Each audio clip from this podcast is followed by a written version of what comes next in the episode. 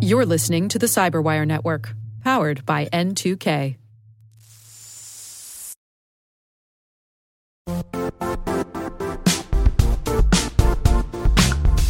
Don't struggle to align your organization's cybersecurity with business risk. Get the only solution that goes beyond reacting to threats with vulnerability and risk monitoring. You need the next evolution of MDR, and only Critical Start delivers it. Critical Start doesn't just monitor and respond to threats. They put you in control by detecting suspicious activities, quickly responding to contain threats, and identifying your most critical assets and protecting them against vulnerabilities and exposures. With continuous visibility, expert guidance, and measurable risk reduction, Critical Start has redefined what it means to manage cyber risk. Demonstrate provable security maturity to your leadership while positioning your program to achieve the greatest risk reduction per dollar spent. Stop fearing risk and start managing it with Critical Start. Visit criticalstart.com and request a demo today. That's criticalstart.com.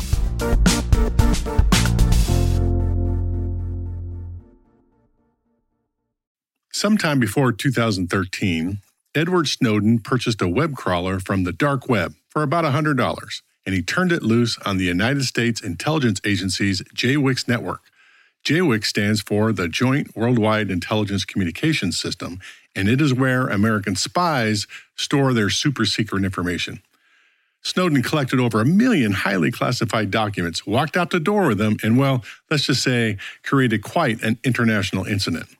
The crazy thing is that once he legitimately logged in to JWICS, he had authorized access to almost everything stored there. He didn't run a Mark Zuckerberg level hack like we saw in the movie The Social Network. Let the hacking begin. Lowell has some security. They require a username password combo, and I'm going to go ahead and say they don't have access to the main FAS user database, so they have no way of detecting an intrusion. Adams has no security, but limits the number of results to 20 a page. All I need to do is break out the same script I used on Lowell, and we're set. Done. Snowden didn't have to do that because he was authorized to be there. He basically web surfed the JWICS network to see what he could find. I guess it didn't hurt either that he had system administrator credentials for many of those systems.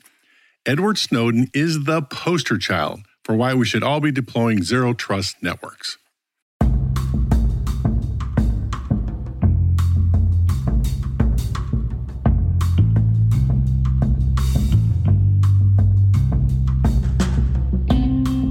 Name is Rick Howard. You are listening to CSO Perspectives, my podcast about the ideas, strategies, and technologies that senior security executives wrestle with on a daily basis.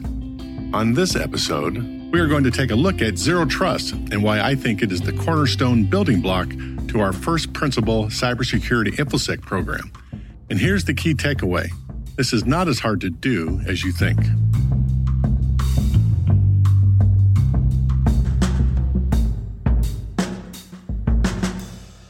This is the second show in a planned series that we are doing on Network Defender First Principles. In the first episode, to set this series up, I explained what first principle thinking is and presented an argument about what the ultimate cybersecurity first principle should be. If you have somehow landed here without hearing that first episode, you should really go back and listen. No, no, I don't mind. I'll wait.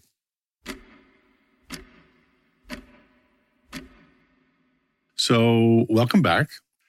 After walking through that analysis, it's clear to me that our foundational first principle, our cybersecurity cornerstone, is this, and I quote, reduce the probability of material impact to my organization due to a cyber event, end quote. That's it. Nothing else matters. That simple statement is the pillar we can build an entire InfoSec program on. So, if you're buying any of this, this wall metaphor that I'm pushing, you might be thinking, well, there's going to be a number of blocks on the wall. What's the next one? I'm glad you asked.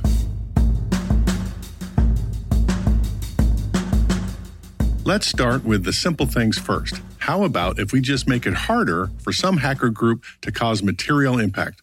Why should it be easy to get into my network? Think of it like trying to protect your house from common thieves. You could spend a lot of money and time installing and maintaining and monitoring expensive surveillance equipment and physical security systems. But if you forget to close and lock the doors and windows when you went out for the evening, the bad guys could easily slip into your house. So, It's the same idea for protecting your digital assets. But just what is the equivalent of locking your doors and windows in a digital environment? The example that easily comes to mind is the common problem of misconfigured S3 storage buckets in the Amazon ecosystem. Amazon started the service back in 2006, and since then, we've witnessed a steady stream of S3 bucket exposures. It's hard to pin down the actual number, but one guy I follow on social media put it in the thousands. Who knows, but it's clearly not a small number. The thing is, these hackers didn't break into the S3 buckets using some clever hacker technique. They mostly climbed through the open digital windows and doors because the responsible administrators didn't configure the S3 bucket correctly. S3 bucket configures are just one example of failing to lock our digital windows and doors. Depending on the size of your organization, you could have hundreds, if not thousands, of potential and unintentional electronic doors and windows left wide open during your day to day operation. Now, people like us, network defenders, we like to lump these kinds of activities, this closing of the digital doors and windows, under the heading of cyber hygiene. The original internet founding father, Vint Cerf, the guy who helped build the original TCP IP stack back in the day, coined the phrase in 2000 when he testified before Congress. But the word hygiene doesn't really convey enough importance to what we're trying to do here. And when I hear hygiene, it makes me think that employees should do this, not the company. It's kind of like it's my job to prevent tooth decay by brushing my teeth every day. But in the current age of continuous low level cyber conflict between North Korea, China, Russia, the US, and others, it doesn't seem quite fair to blame Luigi back in the cafeteria for a material breach because he fell for the same clickbait that everybody else does. Cyber hygiene is definitely a building block on our metaphor for a first principles cybersecurity wall, but it is not the foundational one. We're not putting this one on the base near the bottom to hold everything up. It'll be somewhere on the top. But the block we need here needs to be much more comprehensive, something solid, weighty, something that will be hard to knock over. This is where the zero trust strategy comes into play. Now, the ideas of zero trust have been bouncing around the industry since the early 2000s, but John Kindervag published the essential paper that solidified the concept back in 2010. He based his thesis on how the military and the intelligence communities think about protecting secrets, essentially, treat all information as need to know. In other words, if you don't require the information to do your job, you shouldn't have access to it. To achieve a zero trust posture, then, network architects make the assumption that their digital environments are already compromised and they design them to reduce the probability of material impact to the company if it turns out to be true. That's a powerful concept and completely radical to the prevailing idea at the time, which was perimeter defense. With perimeter defense, we built a strong outer protection barrier, but once the attackers got in, they had access to everything. We called this the hard and crunchy on the outside, soft and gooey on the inside network design. My own name for it is the M&M network. Hard candy shell on the outside, soft chocolate on the inside. So soft that the inner network melts inside the hackers' mouths as they consume your digital assets. How about that for a metaphor? The U.S. government maintains a handful of not directly connected to the internet networks, like the NIPRNet, essentially the U.S. government's internet. The SIPRNet, the place where the government can store, share, and communicate secret information, and JWICs. When Snowden did what he did, the JWICS network engineers had no concept of a zero trust network. Now, the irony doesn't escape me that John Kindervag based his entire zero trust thesis on how the intelligence community typically compartmentalizes its secrets. And then we discover that Snowden was successful, at least in part, because the NSA didn't compartmentalize its secrets on its most secure network. But let's be fair, back in 2013, nobody anticipated that a highly vetted contractor like Snowden would do such a thing on a super secret network.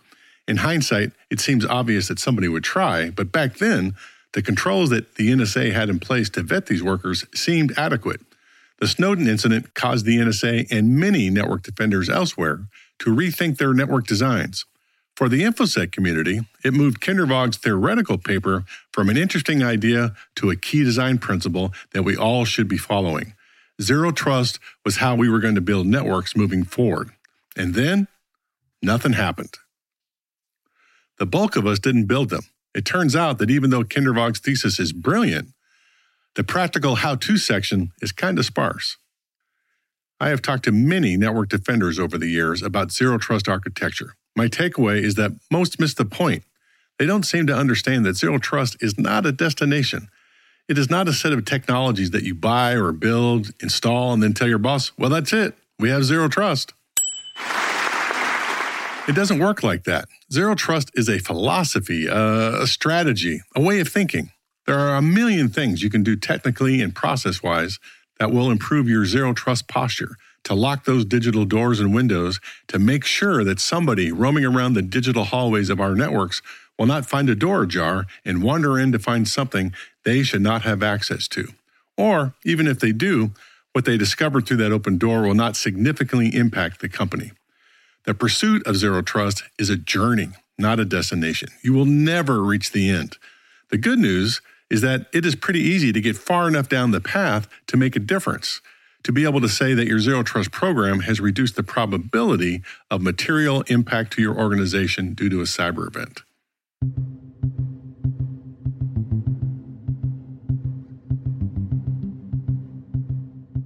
The reason many of us have not even begun this journey, this conversion of our M&M networks into zero trust networks, is because we have set ourselves a giant task. We are convinced that in order to achieve zero trust, we have to boil the ocean. That's right. We have to throw everything out that we have already built and start over. Ouch. No wonder not many people have done this yet. If you don't believe me, take a look at the NIST draft document called Zero Trust Architecture that they published in February of 2020. NIST stands for the National Institute of Standards and Technology. And, you know, it's been around since 1901. Their government mission is to enable innovation through standards. Today, the technologies that are most important to us are not single standalone technologies. They're actually systems of technologies that need to work with each other. Now, don't misunderstand me.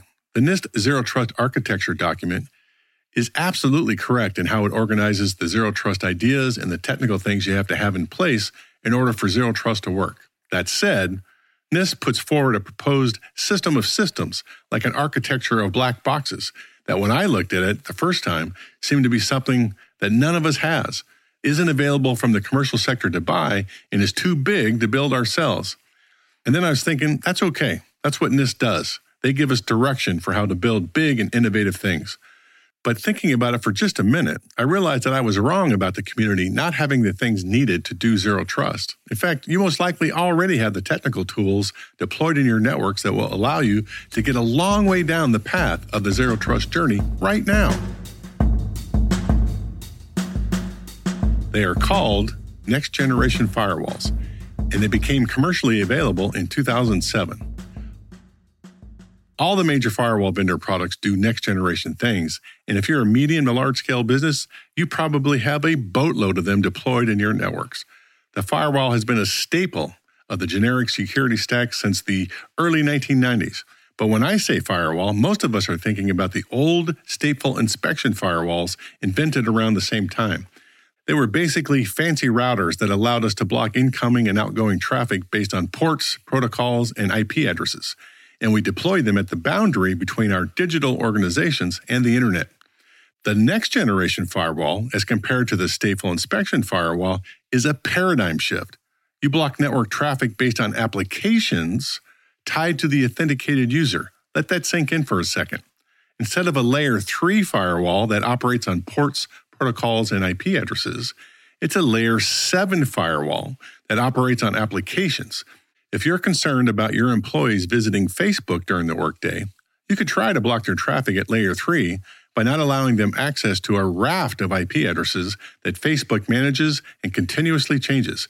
That's a never ending task, by the way. Or you could write a next generation firewall rule, a layer 7 firewall rule that says something like the marketing department can go to Facebook, but nobody else can. Done. And you never have to touch it again. In the next generation firewall world, everything is an application. Using Salesforce, that's an application. Having an internally deployed Exchange server, use of that, that's an application. Accessing the dev code library, application. Pinging a host in your network, application. Reading the Washington Post, you guessed it, that's an application. Being able to block applications based on the employee groups that use them provides the InfoSec team a means to start down the zero trust journey without having to completely redesign their network. They may have to supplement it a bit, but they don't have to start from scratch.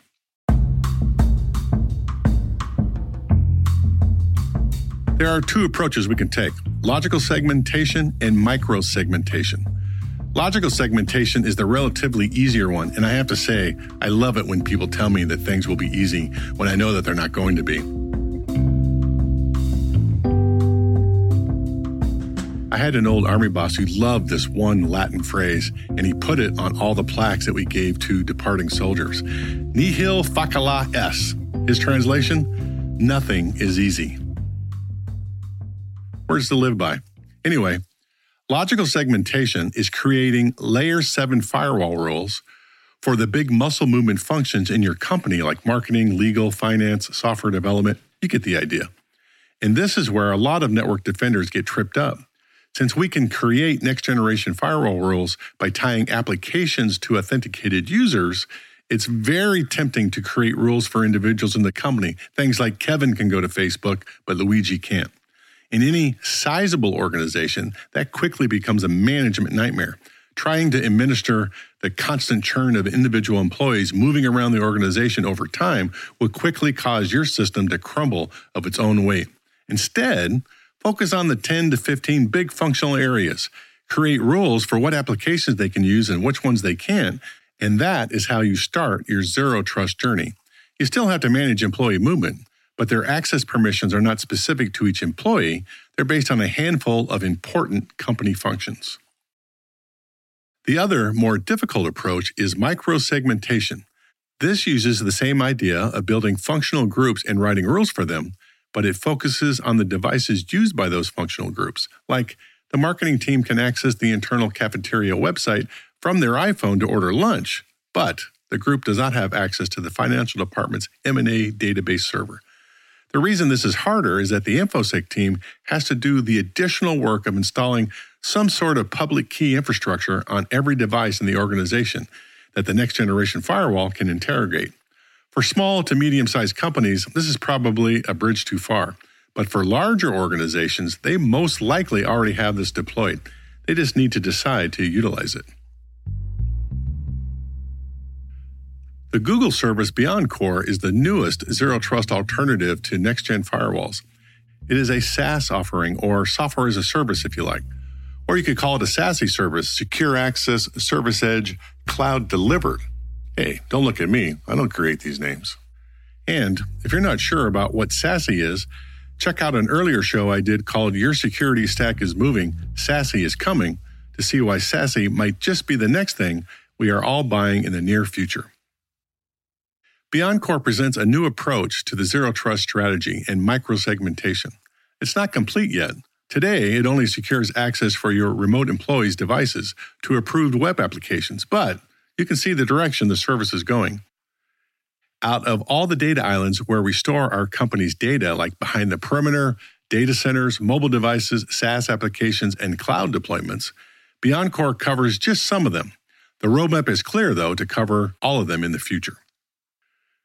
BeyondCorp resulted from Google's internal response to a Chinese government cyber attack against their networks and other prominent U.S. companies back in 2010. McAfee named the attack Operation Aurora, and it was significant in two big ways. First, the announcement made the general public aware of the Advanced Persistent Threat, or APT, for the first time. This is a cyber adversary that didn't pull a hit and run to steal credit cards or other valuable personal identifiable information, or PII. These guys took their time. They burrowed in slowly with stealth. This was an espionage operation, not a criminal operation. The intelligence community and other serious network defenders were aware that this kind of thing had been going on since the late 1990s, but this was the first time that the general public really became aware of it. And second, it marked the first time that a commercial entity, Google in this case, went public with breach information. Before that milestone, no commercial company would ever admit that they had been breached. They feared that the stock price would spiral down to the cellar if they did. When Google admitted it, it kind of gave everybody permission to do it too. And since then, we've learned that a public admission of a breach, if communicated properly, will not tank the company. Today, announcing breaches is commonplace, whether we communicate them properly or not. Oh, and I love this next part. Once the dust from the Operation Aurora investigation had settled down, we learned that there wasn't just one Chinese government entity operating inside the Google networks, there were three. The Chinese equivalents of the FBI, the Department of Defense, and the CIA all had a toehold inside the Google network. And in a nod to government bureaucracies everywhere, they each didn't know the other two were in there until Google went public. How great is that? It's like they were cyber espionage moles popping up and down in their holes saying, What are you doing here? No, what are you doing here? If that's not the classic case of the right hand not knowing what the left hand is doing, I'm your mother's uncle. But the best part for me, though, is that even though the Aurora campaign demonstrated the Chinese government's advanced capabilities in cyber espionage operations, it also demonstrated that the Chinese government was hampered with the same kind of debilitating information silos we all can find in any government bureaucracy. To me, this somehow makes them less scary. They are not a group of Jason Bourne spies who never make mistakes. They're just humans who are particularly good at their craft, but also they put their pants on one leg at a time, just like we all do. In response to the Aurora attacks, Google engineers redesigned their internal security architecture by adopting the zero trust strategy using microsegmentation, apps to devices.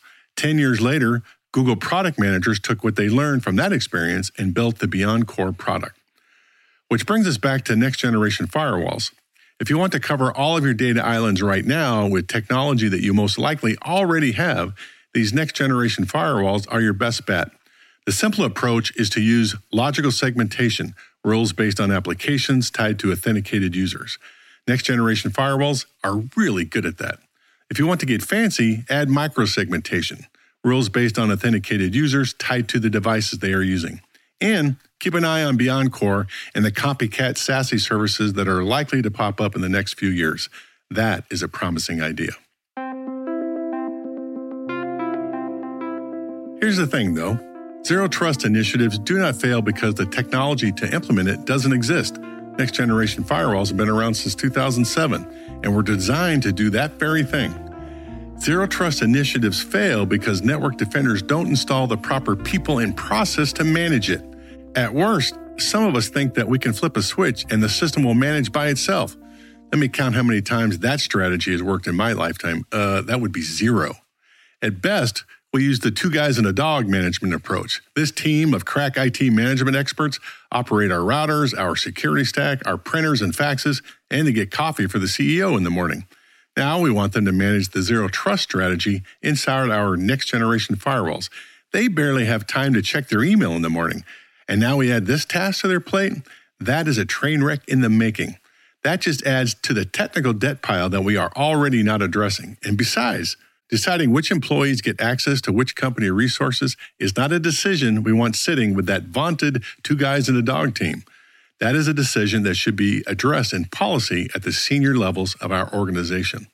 If zero trust is the next first principle building block that we are going to install on our reduce the probability of a material cyber event foundation, surely it is important enough to build a team to manage it. We need a team to create the processes for bringing new employees and deciding which zero trust functional buckets they will belong to initially the team will also decide how to change employee access when they move laterally within the organization to new jobs and new responsibilities. The team will further design the processes for when employees leave the organization by removing their access from the system.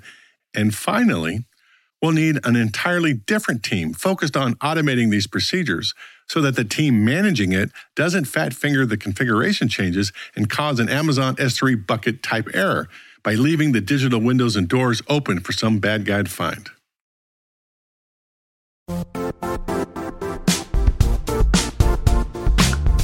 And now, a word from our sponsor, Zscaler, the leader in cloud security.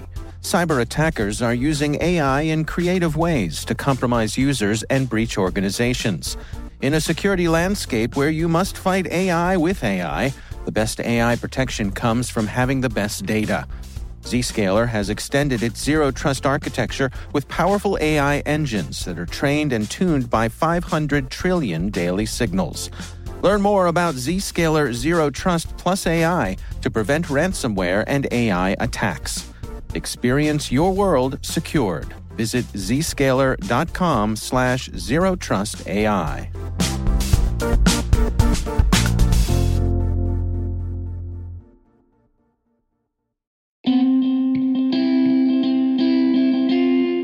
Seven years after the fact, it's easy for armchair network defenders to criticize the NSA for failing to install a zero trust network designed to reduce the impact of an Edward Snowden type insider threat attack. The startling truth is that most of us didn't have that kind of network installed either. The sadder reality is that most of us still don't, and we should. At first glance, the prospect of converting our old M&M networks into zero trust networks appears daunting and expensive. But instead of thinking of zero trust as a thing we have to do, to finish, to put in our done pile, consider it a journey on the never ending path of improvement. And as I said, there are probably a million things we can do on that zero trust journey. But there are things we can do right now with the technology that we likely already own that will allow us to start closing those digital doors and windows. And even if we do leave one ajar by mistake, the limited data that they find there will not significantly impact the organization. And that is why Zero Trust is the next building block we will install on our Reduce the Probability of Material Impact Strategy wall. That's a wrap. If you agree or disagree with anything I've said, hit me up on LinkedIn or Twitter, and we can continue the conversation there. The CyberWire's CSO Perspectives is edited by John Petrik and executive produced by Peter Kilpe. Engineering, original music, and music design by the insanely talented Elliott Peltzman. And I am Rick Howard. Thanks for listening.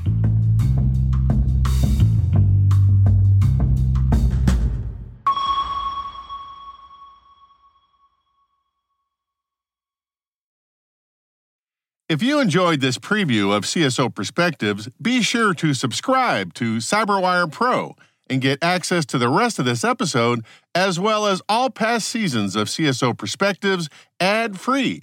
And you all know I love getting rid of the ads. Visit thecyberwire.com slash CSO Pro. That's thecyberwire.com slash CSO PRO to explore the many benefits of CyberWire Pro and to subscribe.